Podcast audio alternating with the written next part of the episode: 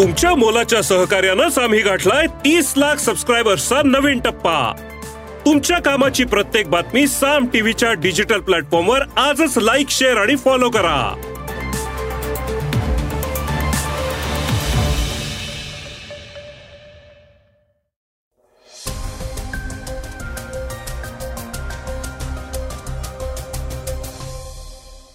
नमस्कार मी गौरी कुबेर. आता आपण ऐकणार आहोत आजचं सकाळचं पॉडकास्ट देशाचे पंतप्रधान नरेंद्र मोदी यांनी आपल्या वाढदिवसानिमित्त देशाला मोठं गिफ्ट दिलंय. मोदींनी विश्वकर्मा योजनेची सुरुवात केली आहे. याविषयीची मोठी बातमी आपण आजच्या पॉडकास्टमध्ये ऐकणार आहोत. सहारा हे जगातलं सर्वात मोठं वाळवंट म्हणून ओळखलं जातं. त्याविषयी शास्त्रज्ञांनी केलेल्या महत्त्वाच्या संशोधनांविषयी आज आपण जाणून घेणार आहोत. आज चर्चेतील बातमीतनं आपण ऐकणार आहोत आशिया चषकावर भारतानं आपल्या नावाची जी मोहर उमटवून आगामी वर्ल्ड कपसाठी आपली दावेदारी सिद्ध केली आहे त्याविषयी. चला तर मग सुरुवात करूयात आजच्या पॉडकास्टला शहीद भगतसिंग यांच्या एका बातमीनं. भारतीय स्वातंत्र्य सेनानी शहीद भगतसिंग यांच्यावरनं पाकिस्तानमध्ये वाद सुरू झालाय. भगतसिंग यांना ब्याण्णव वर्षांपूर्वी इंग्रजांनीच फाशी सुनावली होती. पण आता भगतसिंग यांना शिक्षा दिल्याच्या प्रकरणावरनं पाकिस्तानमध्ये वादाला तोंड फुटलंय. या प्रकरणात लाहोर हायकोर्टात याचिका दाखल करण्यात आलेली असून भगतसिंग यांचा मरणोत्तर सन्मान करावा अशी मागणी करण्यात आली आहे लाहोर हायकोर्टानं हे प्रकरण पुन्हा उघडण्यासाठी विरोध दर्शवलाय. ब्रिटिश सरकार विरोधात कट रचल्याच्या आरोपातनं भगतसिंग यांच्यावर खटला चालवण्यात आला होता. त्यांच्यासह राजगुरू आणि सुखदेव यांना एकोणवीस मार्च एकोणीसशे एकतीस रोजी फाशीची शिक्षा सुनावण्यात आली होती. ब्रिटिशांनी आधी भगतसिंग यांना जन्मठेपेची शिक्षा सुनावली होती पण त्यानंतर त्यांना एका प्रकरणात फाशीची शिक्षा दिली गेली. वकिलांच्या एका गटानं भगतसिंग यांना न्याय मिळावा म्हणून त्यांच्या विरोधात सर्व गुन्हे रद्द करण्यात यावेत या मागणीसाठी हायकोर्टात याचिका केली होती. वकील इम्तियाज रशीद कुरेशी यांनी सांगितलंय की हायकोर्टानं भगतसिंग यांच्या विरोधातल्या खटल्याची फाईल पुन्हा उघडण्यास नकार दिलाय. तसंच घटनात्मक पीठ स्थापन करण्यासाठीही विरोध केलाय. कुरेशी यांनी माहिती दिली आहे की ही याचिका कोर्टामध्ये दहा वर्षांपूर्वी करण्यात आली होती. दोन हजार तेवीसमध्ये न्यायमूर्ती शुजात अली खान यांच्या पीठानं हे प्रकरण सुप्रीम कोर्टात पाठवलं होतं. तेव्हापासूनच ही याचिका प्रलंबित आहे. याचिकेत नेमकं काय म्हणण्यात आलंय? भगतसिंग यांनी स्वातंत्र्य लढ्यात भाग घेतला. हिंदू शीख आणि मुस्लिम भगतसिंग यांचा सन्मान करतात. पाकिस्तानचे संस्थापक मोहम्मद अली जिन्ना यांनी दोन वेळा संसदेतल्या भाषणात भगतसिंग यांना श्रद्धांजली वाहिली होती. त्यामुळे या प्रकरणाला राष्ट्रीय महत्त्व आहे. आणि याला मोठ्या घटनापीठाकडे पाठवण्यात यावं असं याचिकेमध्ये सांगण्यात आलंय. एफ आय आर आहे सतरा डिसेंबर एकोणीसशे अठ्ठावीस मधला. जॉन सँडर्सच्या हत्येप्रकरणी दाखल करण्यात आलेल्या एफ आय आरमध्ये भगतसिंगांचं नाव नव्हतंच. दोन अज्ञात व्यक्तींविरोधात गुन्हा दाखल करण्यात आला होता. कोर्टाच्या आदेशानं लाहोर पोलिसांनी अनारकली स्टेशनमधले जुने रेकॉर्ड शोधून काढले. एफ आय आर सतरा डिसेंबर एकोणीसशे अठ्ठावीसमध्ये नोंद करण्यात आला होता. यात दोन अज्ञात बंदूकधाऱ्यांनी गोळी चालवली असं लिहिण्यात आलं होतं. कुरेशी यांनी दावा केलाय की या प्रकरणाची सुनावणी करणाऱ्या न्यायमूर्तींनी चारशे पन्नास साक्षीदारांची साक्ष ऐकून न घेता शिक्षा सुनावली होती. भगतसिंग यांच्या वकिलांना बाजू मांडण्याची संधी सुद्धा देण्यात आलेली नव्हती. आम्ही सँडर्स प्रकरणात भगतसिंग यांना निर्दोष सिद्ध करणार असं ते म्हणाले. पंतप्रधान नरेंद्र मोदी यांच्याविषयीची एक महत्वाची बातमी आता आपण ऐकूयात. देशाचे पंतप्रधान नरेंद्र मोदी यांनी आपल्या वाढदिवसानिमित्त देशाला मोठं गिफ्ट दिलंय. मोदी यांनी विश्वकर्मा योजनेची आता सुरुवात केली आहे. या योजनेची घोषणा केंद्रीय अर्थसंकल्प दोन हजार तेवीस चोवीसमध्ये करण्यात आली होती. तसंच पंतप्रधान मोदींनी स्वातंत्र्य दिनी लाल किल्ल्यावरनं ही योजना येत्या काही दिवसात लागू केली जाईल असंही म्हटलं होतं.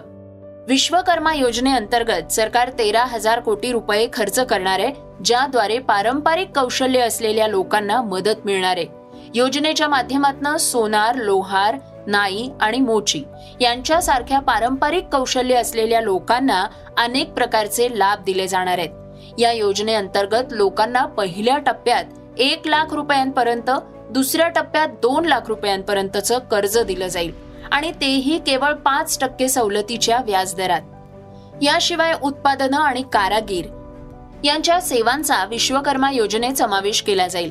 या योजनेत तीन लाख रुपयांपर्यंत कर्ज देण्याची तरतूद आहे. पहिल्या टप्प्यात लाभार्थ्याला व्यवसाय करण्यासाठी एक लाख रुपयांचं कर्ज देण्यात येईल आणि व्यवसाय सुरू झाल्यानंतर दुसऱ्या टप्प्यात व्यवसायाचं आयोजन आणि विस्तार करण्यासाठी सरकार दोन लाख रुपयांचं कर्ज देईल.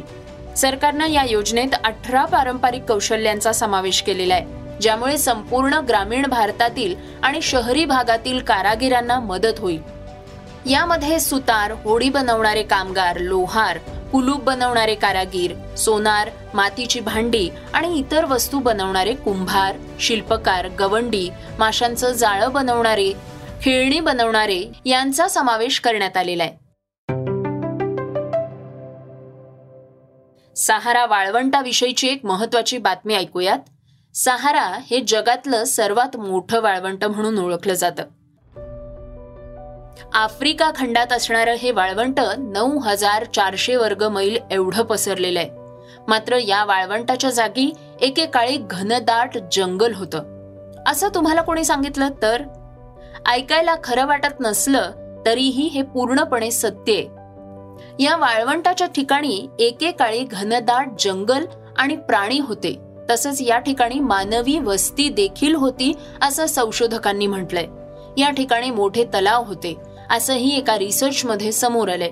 वैज्ञानिकांनी सांगितलंय की हे सगळं सहा हजार वर्षांपूर्वी अस्तित्वात होतं. नॅशनल जिओग्राफिक चॅनलनं याबाबत एक रिपोर्ट प्रसिद्ध केलाय. शिकागो विद्यापीठाच्या संशोधकांच्या एका पथकानं हा मोठा शोध लावला होता. पण त्यांना कसा लागला हा शोध? शिकागो विद्यापीठाचं हे पथक दक्षिण पूर्व अल्जेरियामध्ये डायनासोर्सच्या अवशेषांचा शोध घेत होतं. त्यावेळी त्यांना कित्येक मानवी हाडांचे सांगाडे आणि इतर प्राण्यांचे सांगाडेही मिळाले. विशेष म्हणजे याच ठिकाणी मासे आणि मगर अशाही जीवांचे अवशेष सापडले आहेत.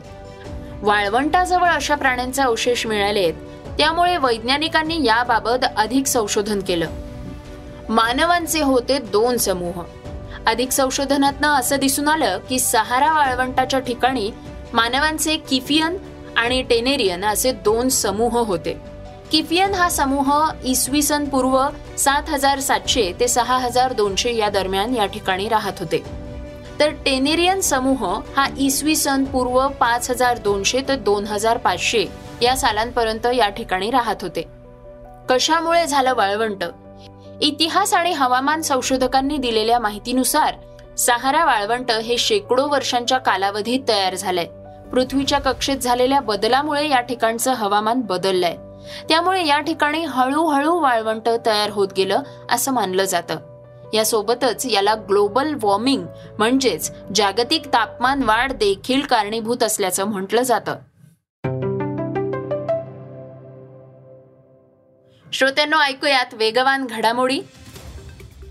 सरकारकडनं गरिबांना दिल्या जाणाऱ्या आनंदाच्या शिध्यामध्ये घोटाळा झालाय. असं विरोधी पक्षनेते विजय वडेट्टीवार यांनी म्हटलंय. शिधावाटप केंद्रावर जाऊन त्यांनी या प्रकरणाची पोलखोल केली आहे. सरकार गरिबांच्या हक्काचा आनंदाचा शिधा खातीये या शब्दात त्यांनी टीका केली आहे.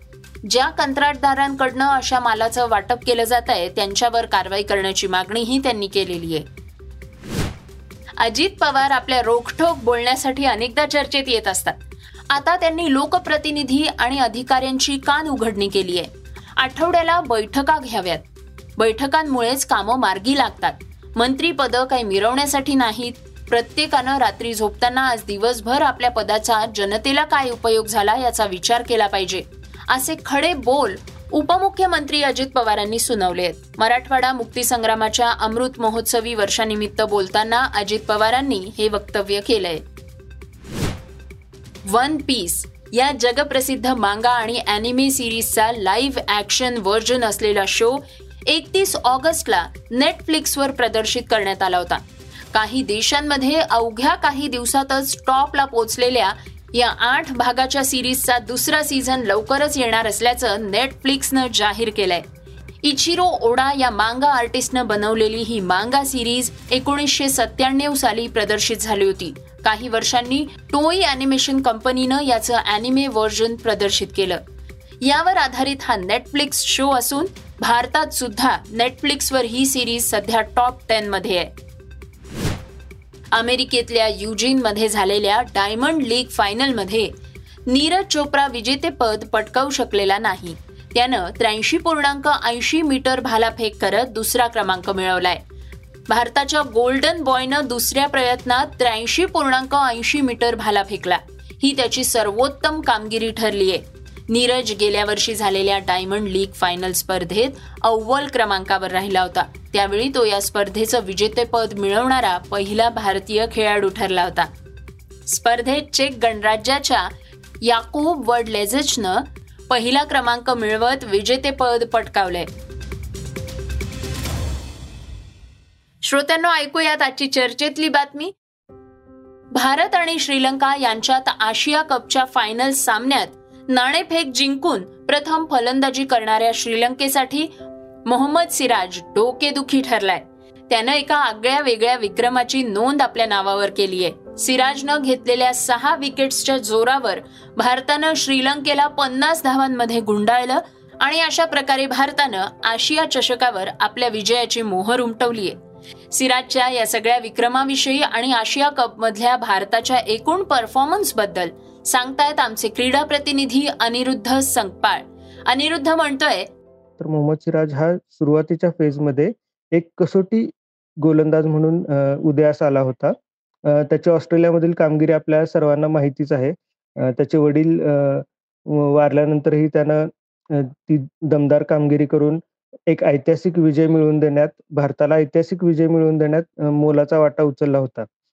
आता तो वन डे संघातही आपली जागा पक्की करतोय. मोहम्मद शमी संघात असतानाही सिराज आजची फायनल खेळला आणि त्यानं ते सिद्ध करून दाखवलं की मी फायनल खेळण्यासाठी आणि वन डे मध्ये कामगिरी करण्यासाठी योग्य कॅन्डिडेट आहे. महत्वाचं म्हणजे रोहित शर्मासाठी ही खूप मोठी दिलासादायक बाब आहे. कारण भारताचा जो मेन वेगवान गोलंदाज आहे बुमरा तो दुखापतीतून सावरून आता टीम इंडियात आला आहे. त्याच्यावर तसाही खूप लोड आहे आणि त्याच्या जोडीला जे गोलंदाज आहेत ती चांगली कामगिरी करायला लागल्यानंतर नक्कीच त्याच्यावरचा जो भार आहे तो कमी होणार आहे. आणि ही रोहितसाठी खूप दिलासादायक बाब आहे. त्याच्या जोडीला मोहम्मद शमी सुद्धा असणार आहे तोही अनुभवी गोलंदाज आहे. त्यामुळं एकंदर पाहिलं तर वर्ल्ड कपला सामोरे जाताना टीम इंडियाची फास्ट बॉलिंग ही एकदम तगडी दिसते सध्या तरी. श्रीलंकेची ही वन डे क्रिकेटमधली भारताविरुद्धची सर्वात निच्चांकी धावसंख्या ठरलेली आहे. आगामी विश्वचषकातल्या भारताच्या कामगिरीकडे आता सगळ्यांचं लक्ष लागलेलं आहे. श्रोत्यांनो हे होतं सकाळचं पॉडकास्ट. आजचं सकाळचं पॉडकास्ट तुम्हाला कसं वाटलं हे आम्हाला सांगायला विसरू नका. यूट्यूबवर सुद्धा तुम्ही हे सकाळचं पॉडकास्ट ऐकू शकता आणि त्या माध्यमातनं तुमच्या प्रतिक्रिया तुमच्या सूचना आमच्यापर्यंत जरूर पोचवा. सगळ्यात महत्वाचं म्हणजे सकाळचं हे पॉडकास्ट तुमच्या मित्रांना आणि कुटुंबियांना नक्की शेअर करा. तर आपण आता उद्या पुन्हा भेटूयात. धन्यवाद. Research and script Yugandhar Tajne Neelam Pawar. वाचा बघा आणि आता ऐका आणखी बातम्या. ई सकाळ डॉट कॉम वर. तुम्ही हा पॉडकास्ट ई सकाळच्या वेबसाईट आणि ऍप वर सुद्धा ऐकू शकता. विसरू नका या पॉडकास्टला आपल्या आवडीच्या पॉडकास्ट ऍप वर सबस्क्राईब किंवा फॉलो करायला.